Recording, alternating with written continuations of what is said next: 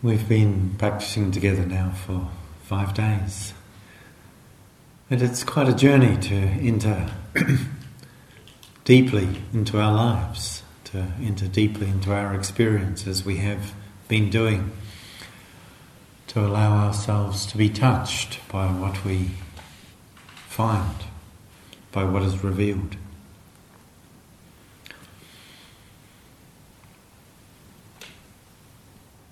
And I'd like to just offer this evening some reflections on what we could call a compassionate response to life.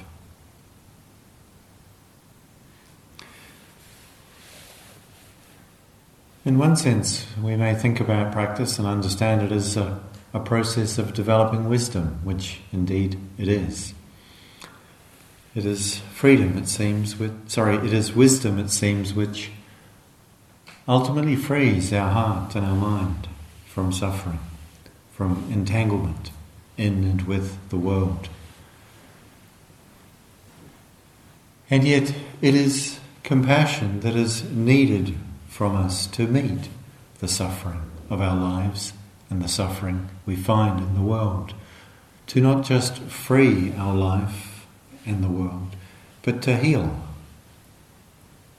the condition we find amidst us, within us and around us. We've talked and reflected on the importance and the central importance within the Buddha's teachings of contemplating the emptiness of separation, the way the experience of what we call ourself and what we call the world arise together, not independent from, not separate from each other, in such a deep and profound way that we perhaps begin to recognize there's no boundary to be ultimately made between what we call ourself and what we call other. And that this wisdom lies at the heart of all spiritual wisdom and understanding. From this point of contemplation, when we consider the world, when we consider ourselves, we may see that in fact each part of life, each expression of existence could be understood to be simply ourself in another form, or not other in what it is than what we are. So we could understand that selfishness from that perspective, the tendency to want more for me and the insatiable urge to get more for me, that this is actually a form of tragic self-denial, to withhold from others is actually to deny the part of ourself that is connected to them and expressed through them. And hatred of anything, in fact, ultimately is a form of self-hatred, because of all things they're not separate from what we are. Anything to which we direct hatred is some part of ourselves that we are experiencing hatred towards. And this is not to make a judgment of that experience, but to reflect on the nature of what that is. And in fact, at an internal level, of course, what we hate, when we hate something, is the experience that we're having in the presence of that thing, person, concept, situation.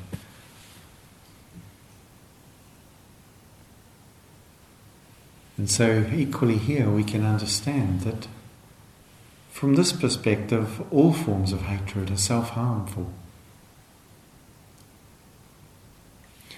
And we can reflect on the process. I spoke about self and other last night. We can reflect on the process of othering. What happens when we not just perceive otherness, but we attribute value according to our definitions, our perceptions, or our beliefs or experiences of what is the same as or different than ourselves. And othering involves not just a differencing or a distancing or a separating, but inevitably a devaluing of what appears different in whoever or whatever we may call other. And that devaluing results in, we could say, gives rise to and equally justifies oppression and exploitation, which is tragically endemic in our world, in our culture, and in the lives around us, and perhaps in our own. The experience of racism, born of structures of systemic white privilege, white supremacy, privileging some at the expense of others. The impact of patriarchy and the systemic male privilege and the sexism that comes from this, that are so profoundly harmful in our world. These are expressions of the process of othering that devalues what is different and seeks to privilege one thing over another, one group over another. And these structural prejudices express themselves also as what we could equally call oppression, homophobia, transphobia, classism, ageism, ableism, the oppression and the repression and the suppression of so many expressions of life in its remarkable and beautiful diversity. The oppression and exploitation of so many peoples, especially, but not only, but especially in the Global South, historically and ongoingly in our world today. There is so much suffering, so much that is hard to bear, so much that is hard to be subject to, for those people and beings who are subject to this in all the different ways that they are. And it's hard simply even to be witness to it. For those forms one may not oneself be subject to, of this, although in fact all oppression impacts all, but in different ways. I'm not trying to make an equivalence here.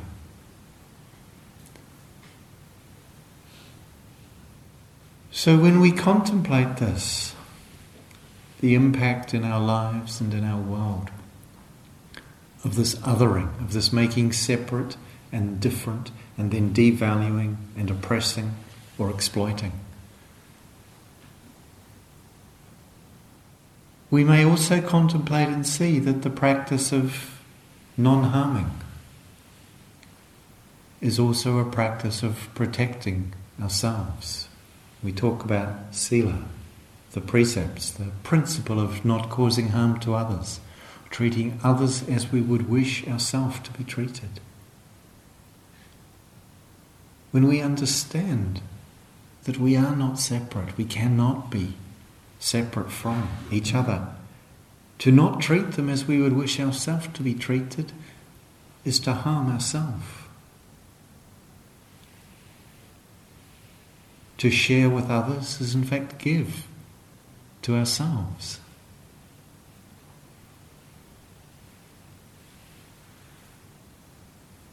But this isn't what we find happening so often in the world and in our own lives too.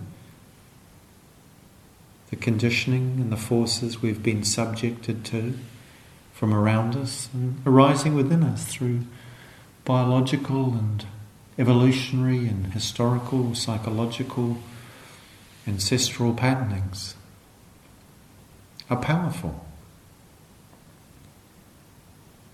but need to be acknowledged in their effect.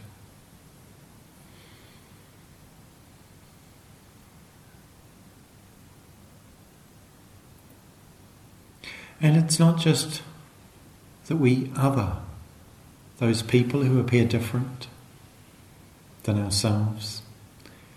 We make the creatures, the plants, the very living ecosystems of our world other too,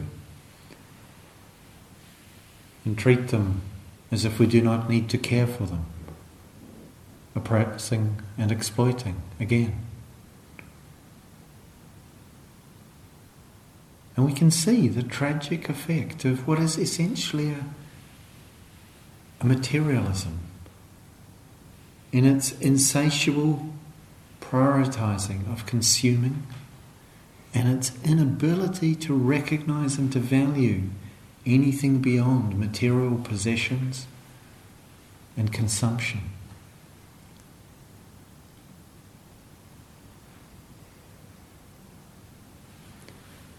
And yet it seems we are collectively being called to understand more here.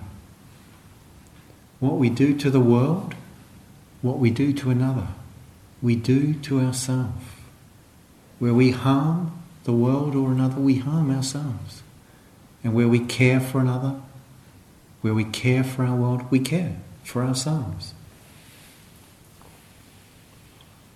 John Francis, the black American ecological activist who is known as Planet Walker for his commitment to give up using mechanized transport after seeing the effect of an oil spill on the coast of the United States, and he walked in silence for 20 years as a response to the horror of that he saw. And he observed at one point, he said, simply, we are the environment. It's true.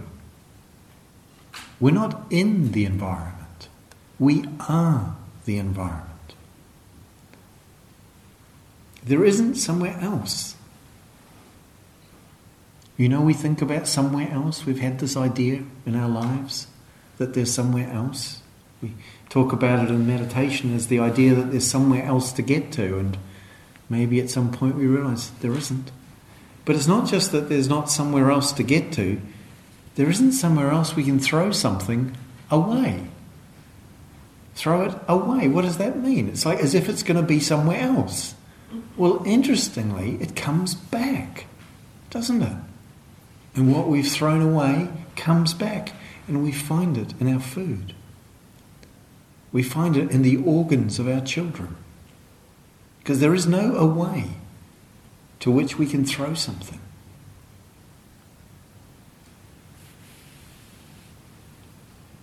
There is no somewhere else we can put the results of our human activity. And our failure to collectively understand and live according to this means that we are in an emergency. A slow but inexorable moving, and only slow according to one way of looking at it, emergency, the climate and ecological emergency that is getting a little more airtime in the newspapers these days because the upcoming international conference, COP26, which I'm imagining you'll be aware of, or many of you will.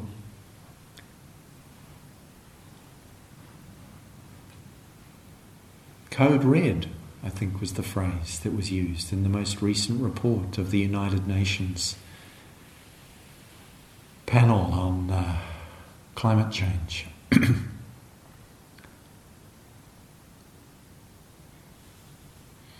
And we need to respond, individually and collectively.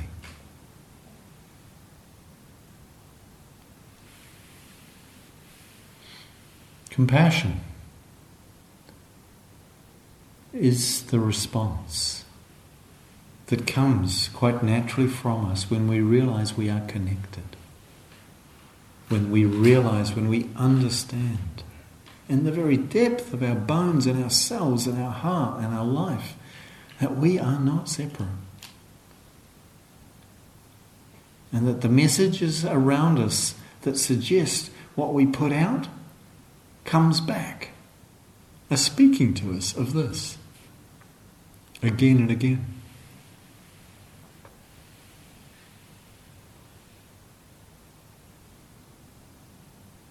Taking care of others is taking care of ourselves. Shantideva said, I think I mentioned him this morning it was, wasn't it?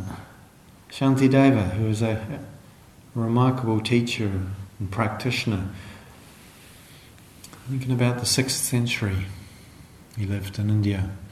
And he once observed, he said, when acting on behalf of others, no amazement arises in me. Just like feeding myself, I expect nothing in return.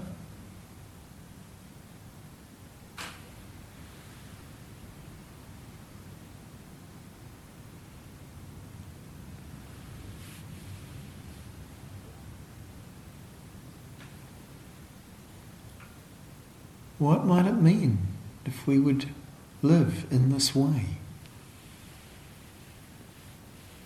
What might it mean for ourselves and for our world? If we should care equally for who and what we call other, as we do for who and what we call self.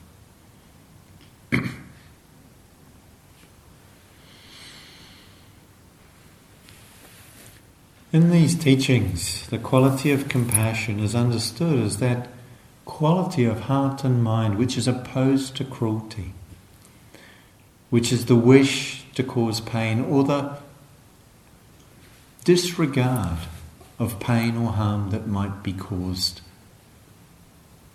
in the pursuit of one's self-interest. And it expresses itself as a wish to relieve, to heal, to bring to an end that pain, that suffering of others and ourselves.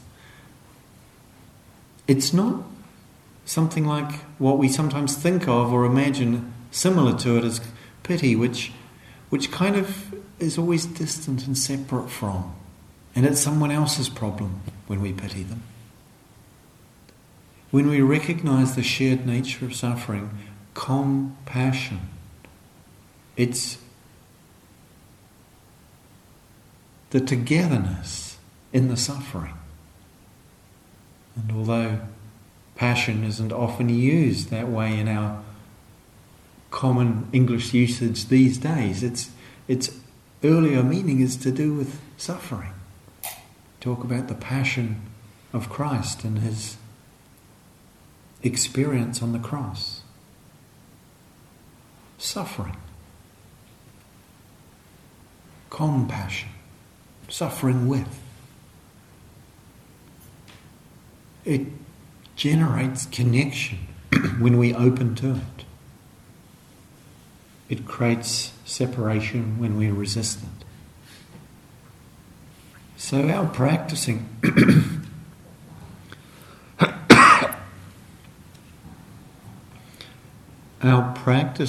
and meeting and opening to what is uncomfortable is also a practicing of our ability to access and stay present in the connecting with what we share. And one, not the only, but one of the primary ways our shared experience, the shared nature of our existence is expressed, which is in that which we find hard to bear. And it's not a feeling as such, although it might include a tenderness, a rawness, an openness, a feeling of being touched or a kind of a trembling of the heart.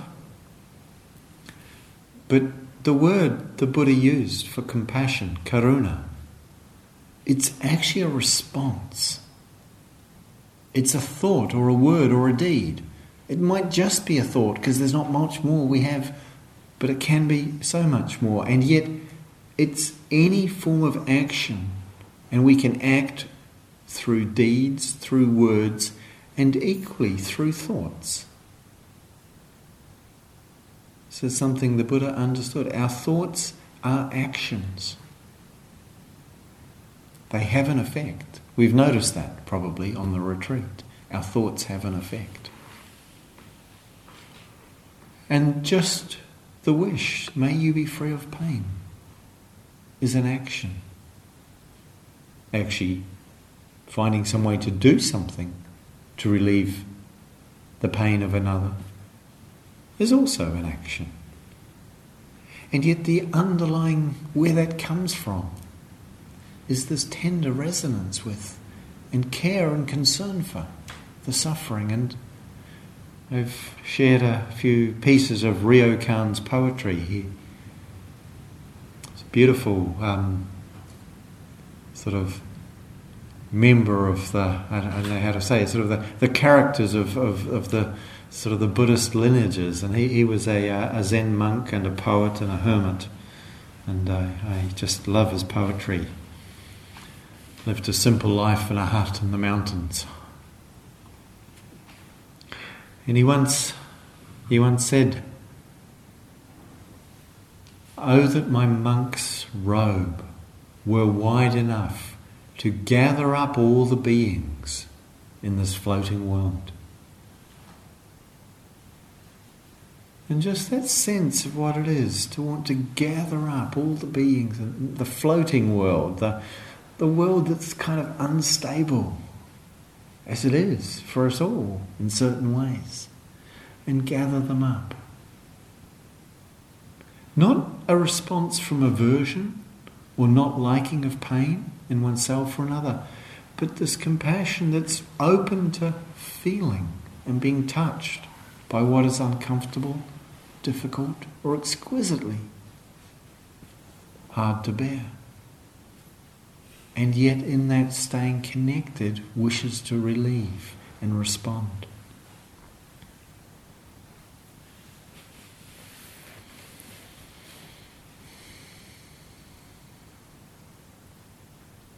So in our practice, when we're aware of this and we learn to move towards, to know we can also back off at times.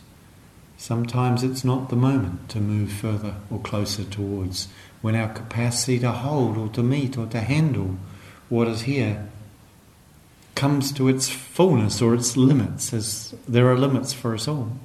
We sometimes need to say, that's enough for now, and step back. And yet see what we can do, where those opportunities present themselves. Mother Teresa, the saint of Calcutta, as she was sometimes known, once said, "We are not called to do great things, but just or simply to do small things with great love." Something beautiful and profound in this. And when I was first travelling in India, and I think I mentioned I was going to visit my grandmother in Calcutta, and while I was there, also went to visit the orphanage run by the Order of Mother Teresa. I think it's the Sisters of Mercy or Charity or something. I can't remember now the name of the order. But I went to this place called Shishi Bhavan, Children's Home, that means essentially. And I was told when I got there with a friend that we're really only able to make a short visit because for cultural reasons men weren't allowed to work with babies and young children, and just culturally that wasn't comfortable for them, so we couldn't volunteer to work there, but we could make a little visit. And firstly we went into this room with all these sort of probably 2 to 5 or 6 year old children, and they all just came running up to say hello and, you know, "Hey, uncle," because everyone's related. They know that in India. It was very sweet and lovely, and then we went and spent some time with these young children, and then we went into the room where the babies were. And it was a room probably larger than this hall, and there were rows of cots packed together with room for one person to walk between them, row after row, cot after cot, and in each cot 2 babies. And in the room, probably 4 of the nuns of the order, who were equipped with bottles of milk and cloths and cleaning, and they were either feeding the babies Well, they were cleaning the babies, and they were moving from one to the next. Boom, boom, boom, boom, boom. As we walked in, these babies turned. And the ones that could looked at us, or reached their arms up, or started to pull themselves up on the side of the cot and reach towards us. And my friend and I, we immediately saw what was here. It was like the nuns looking after these children have just enough time to feed them and clean them. And they don't have time to pick them up. And the babies were there. So it's a room full of babies. There's just the two of us. We have been told we can stay for an hour or two. So we just picked them up and just... It's like a limpet going on. These babies knew what they wanted. And it's like, oh, so sweet. But also so tender, because there's a room full of these little creatures. So having to peel it off this little being after a little while and put it down and pick up another one and... wow. You know, and it's like thank you to these little creatures, these little beings. But then having to put it down and pick up it. In the time we were allowed to stay, we didn't get through maybe more than half of the little babies in the room. And it was heartbreaking to leave. But there was also something about having done what we could. I remember having the thought at the time, I could spend my life in this room, walking around, picking up these babies one at a time and hugging them. And there isn't another version of my life that would be better than that, or more meaningful or more beautiful. And it's quite possible that would have been, and is, or was true. But it wasn't what was allowed or possible to happen. And if it had been, I'm not sure I would have chosen that. But there was something about allowing our heart, and for my friend, both of us, to break, but also just do what we could. And then, okay, we walked out.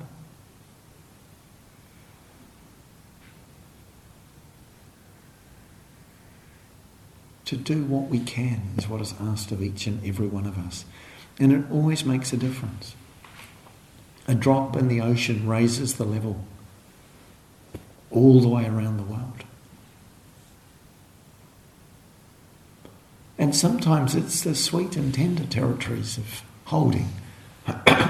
And sometimes it's a fiercer situation we face. And the Buddha talks about a fierce compassion also, a quality of protection,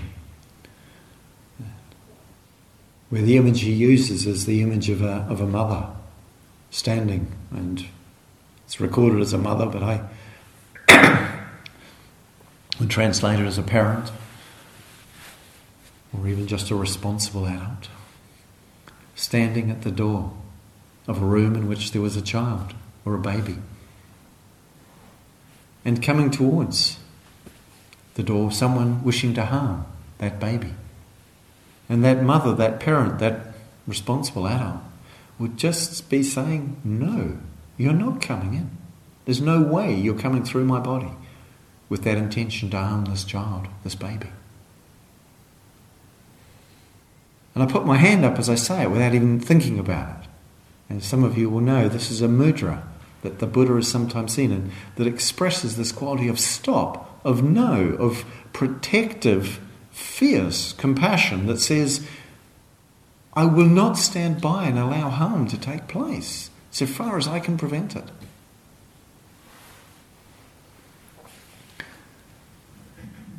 And in recent years, the last 3 years now, I've been involved in protests with regard to the climate and ecological emergency and the activism movement, Extinction Rebellion.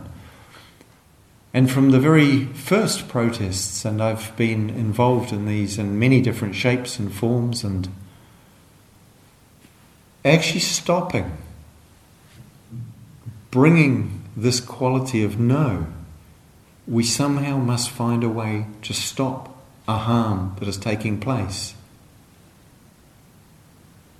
And engaging in non-violent civil disobedience to the point of arrest, of being thrown in the cells on what is now seems like numerous occasions.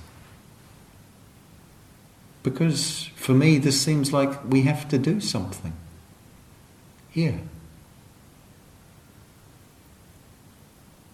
to wake us up together collectively, to generate the public awareness and the political will for addressing the harm that is happening, even if its greater effects are mostly distant in other parts of the world or distant in time,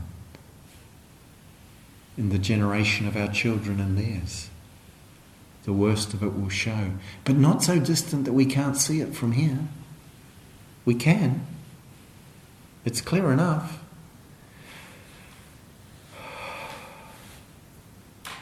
And that we might engage in such things. And for myself, it's because actually this is the deeper protection of us all.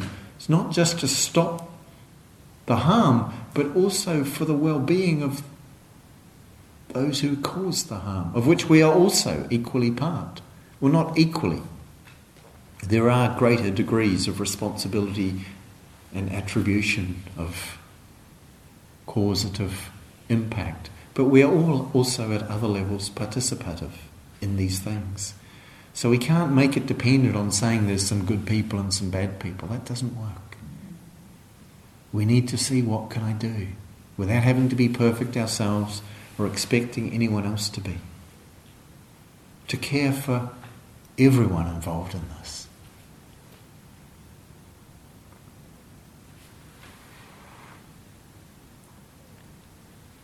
The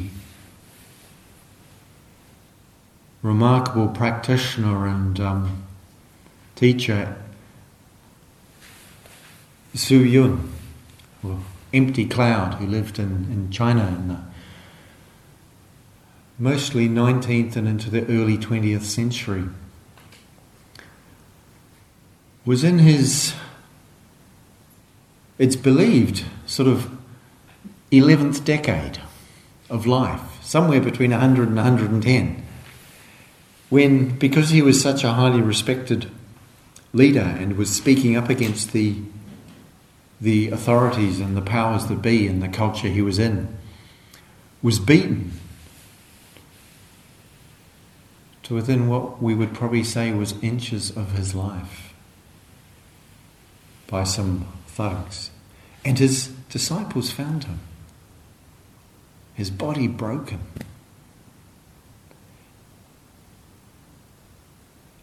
And they said to him, "Master, we see how deeply harmed your body is, how painful it must be for you to stay here, and we know that you would probably endure to continue to give us the teachings when it might be easier for you to let yourself go. And we give you permission to go if you need to go. Please don't feel you have to stay for us." And such a beautiful response to their teacher, who of course they would have wished not to die. And Empty Cloud responded, he said, "You're right, I could let myself go. My body is in pain. But you know I'm not going to, because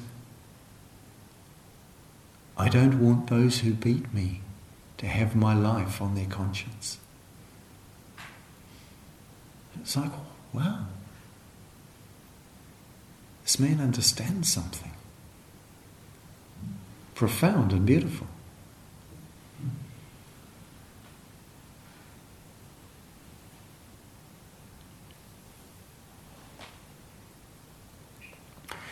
We need to understand, of course, that compassion must always be held within the framework of balance and the middle way, as the Buddha's teachings about the balance between the extremes, all kinds of extremes. But here, compassion must find balance between what we call, or what appears to be, self and other. It's not about self-sacrifice, certainly not always about self-sacrifice. It's not about what I or you should, but about what we are moved to do and what is possible. Sometimes it moves towards what we might call someone else, and we can go with that. Sometimes we find Actually, it's not arising. And that's an uncomfortable place, to see that there is some suffering or some need, and actually I'm not sure I want to help. Or I'm not sure I want to take on the cost that helping might involve for me. And that's a place where we need to turn the compassion to ourselves and say, oh, okay, this is where you're hitting your limits or your fear or your whatever it is that holds me back from living according to what my heart might say, but my less awakened parts are saying, no, we're not going there. Or sometimes my awakened parts are saying, actually, no, that's not going to be helpful. We don't know that for sure always. But we do need, when we notice that we're in a situation maybe we could act and we're choosing not to, that's a place that's going to be tender for whatever reason we choose not to act. When someone asks us for money on the street and we're not sure if it'll help them to give it to them. And I'm often in that situation where I'm not sure if I give this person money, will it help them? Or will they use it in a way that might harm them? And it's not for me to make that decision, but nonetheless, I don't always know. And I try and buy them some food if they say they're hungry, but I don't always have time to do that. So sometimes I just walk past. But I try and just let myself feel that that's not comfortable. To just walk past.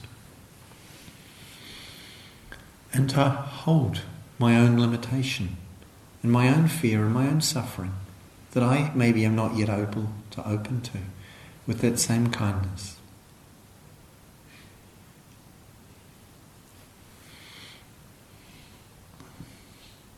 To have compassion for our own neediness and fear that makes it hard for us to give things, to share things, to go out of our way sometimes for others who need something we may be able to offer but have not offered them. To turn to ourselves with compassion for this. Because it is dukkha, it's hard to bear. And yet it's also part of our human experience. It happens like this.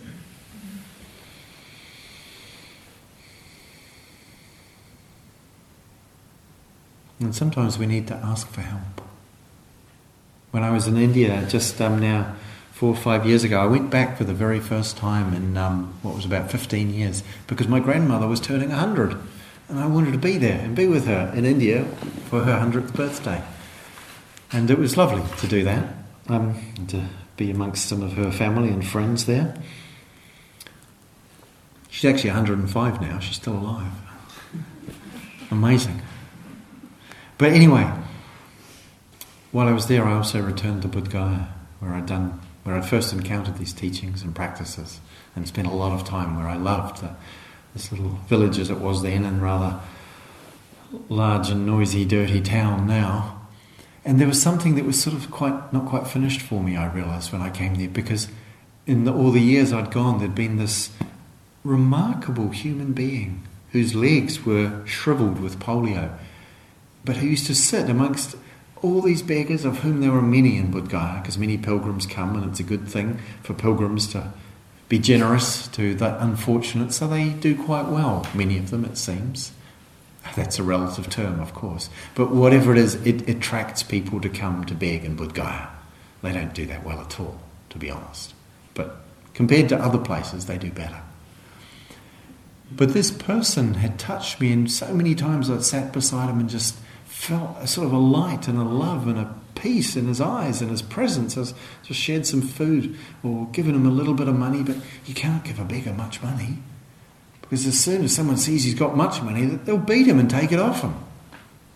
He can't move. He's on a little square of wood with wheels on it to push himself around on these bumpy gravel roads. That's his mobility. But there was always something that touched me about him, and yet I couldn't speak a word of his language, so I never spoke to him beyond a few words of English, which I didn't even know if he understood. All the times I visited him over those years, he was always there. And when I went back to Bodh Gaya, there was this part of me that thought, he'll be gone. Anything I might have been able to give him that I didn't, it'll be too late now. And I really felt a sadness of it in my heart. been such a significant part of my experience there. And then as I walked down through the marketplace and round into the area where he was never in the midst of the most sort of intense area of beggar activity, he was just sat in a sort of quiet, dignified way to one side. And so I walked into town, there he was. Amazing. 16 years later, he lived that long. More, he'd looked old already. And I just went up to him and smiled, and I don't think he would have known me from whoever, but it didn't matter.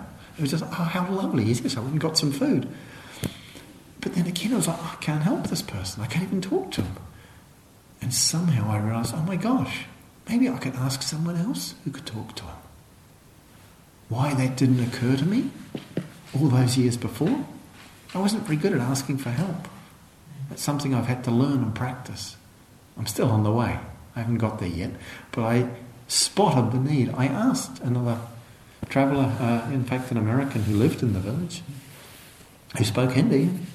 He came and he talked to him. It's like, Sita, now I know his name. Now we can talk.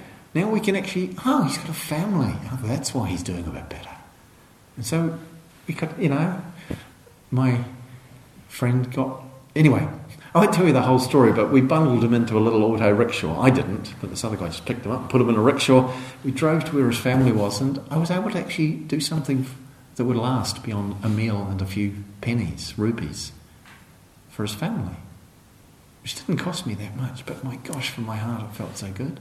And it's still a drop in the bucket for his life, but I felt like, I was able to do more because I allowed myself to stay with that. And I'm saying these things not because I'm so good at all of this, but because it's important that we find ways to express our wish to share, and to help and to care for, even when it doesn't seem like there's an obvious pathway for how to do that. And we need to take care with ourselves, because if we give out too much and don't take care of ourselves, we can get out of balance. Just as it's profoundly harmful at a spiritual level to be always taking for myself and never concerned with others, it's equally harmful and damaging if I'm only concerned with others and not with taking care of this one. Again, balance is what is called for. And I remember being struck reading an article by a Zen monk who was a very committed activist. And he observed that, he said, I need to do 7 days of practice and inner work for every 1 day of outer engaged activism in order to stay in balance. Oh wow, that's a lot. It's probably about right. Of course, one may not always feel one has the time to make that balance, but just looking at that, where is the balance here for me? And balance is also supported by understanding. Understanding that ultimately the happiness of beings is not dependent on ourselves or what we do or don't do, but much more upon how each of us chooses to live our lives within the difficult or fortunate circumstances that we encounter. In the teachings of the Buddha, there's this understanding that how we live, what we cultivate, what we develop in our life, in a sense what we give to life, we could say, is more determinative and definitive of the quality of our life than what we get from it or what it gives to us. And even sometimes people who've been given the hardest and rawest deal one could imagine have nonetheless turned to that circumstance and found a way to give back something that has made their life something beautiful. There are stories like this. Not to romanticize it, because having a difficult situation is not an easy thing. But that in itself is not the end of the matter.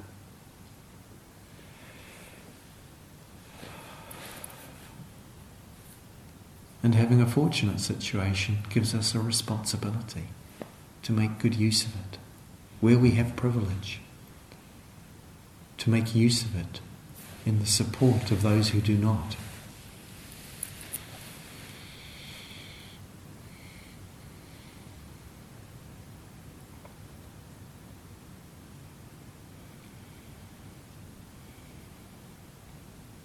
So compassionate response, a compassionate response. This is the natural and essential expression of our awakening heart. To be unbound, unboundaried and unbound, is to know freedom. But to know the lived movement of compassion is to find peace with the human realm, not outside of it.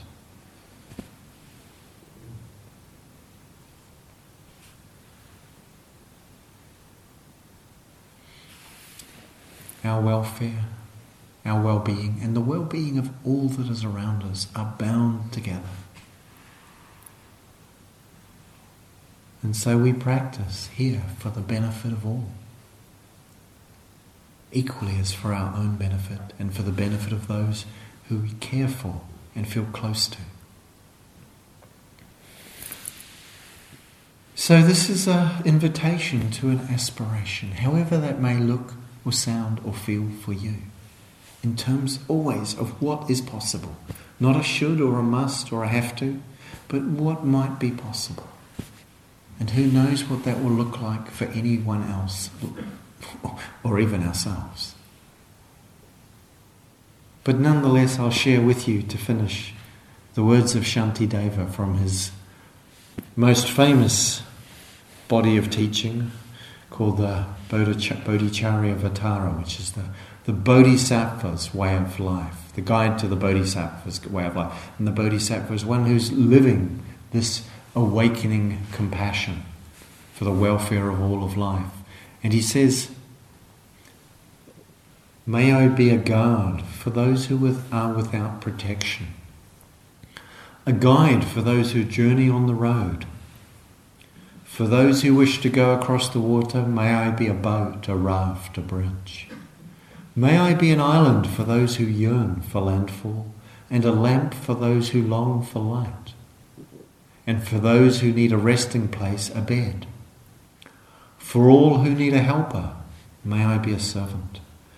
May I be the wish-fulfilling jewel, the vase of plenty, a word of power and the supreme remedy. May I be the tree of miracles, and for every being the abundant cow. Like the great earth and the other elements, enduring as the sky itself endures. For the boundless multitude of living beings, may I be the ground and vessel of their life. Thus for every single thing that lives, vast in number, like the boundless reaches of the sky, may I be their sustenance and nourishment, until they pass beyond the bounds of suffering."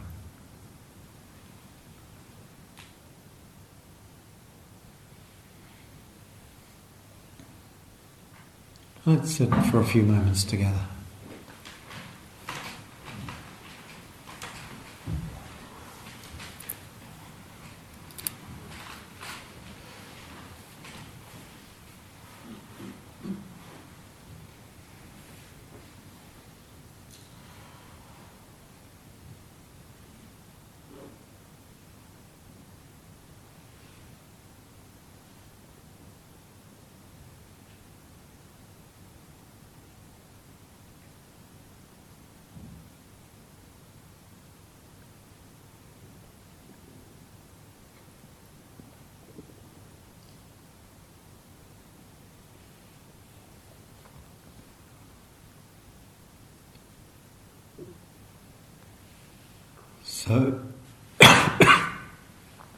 So may we all, in our practice here together and in our lives, may we be touched and carried by the flow of deep compassion in our hearts and into our world. For the healing, for the protection, for the welfare and the well-being of all, for ourselves and each other, for all that lives, for all of life, and for all that is in any way or form.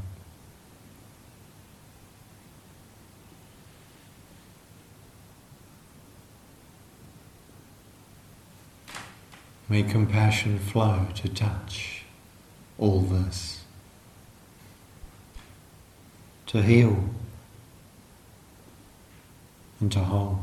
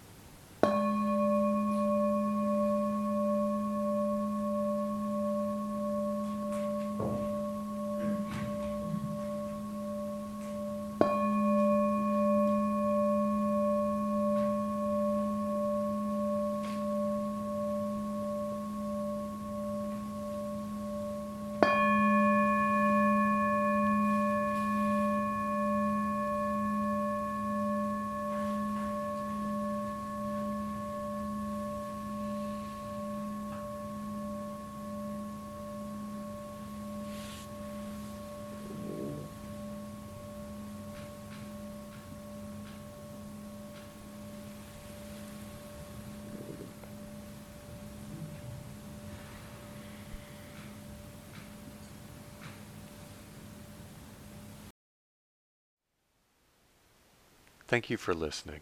To learn how you can support the teachers and Dharma Seed, please visit dharmaseed.org/donate.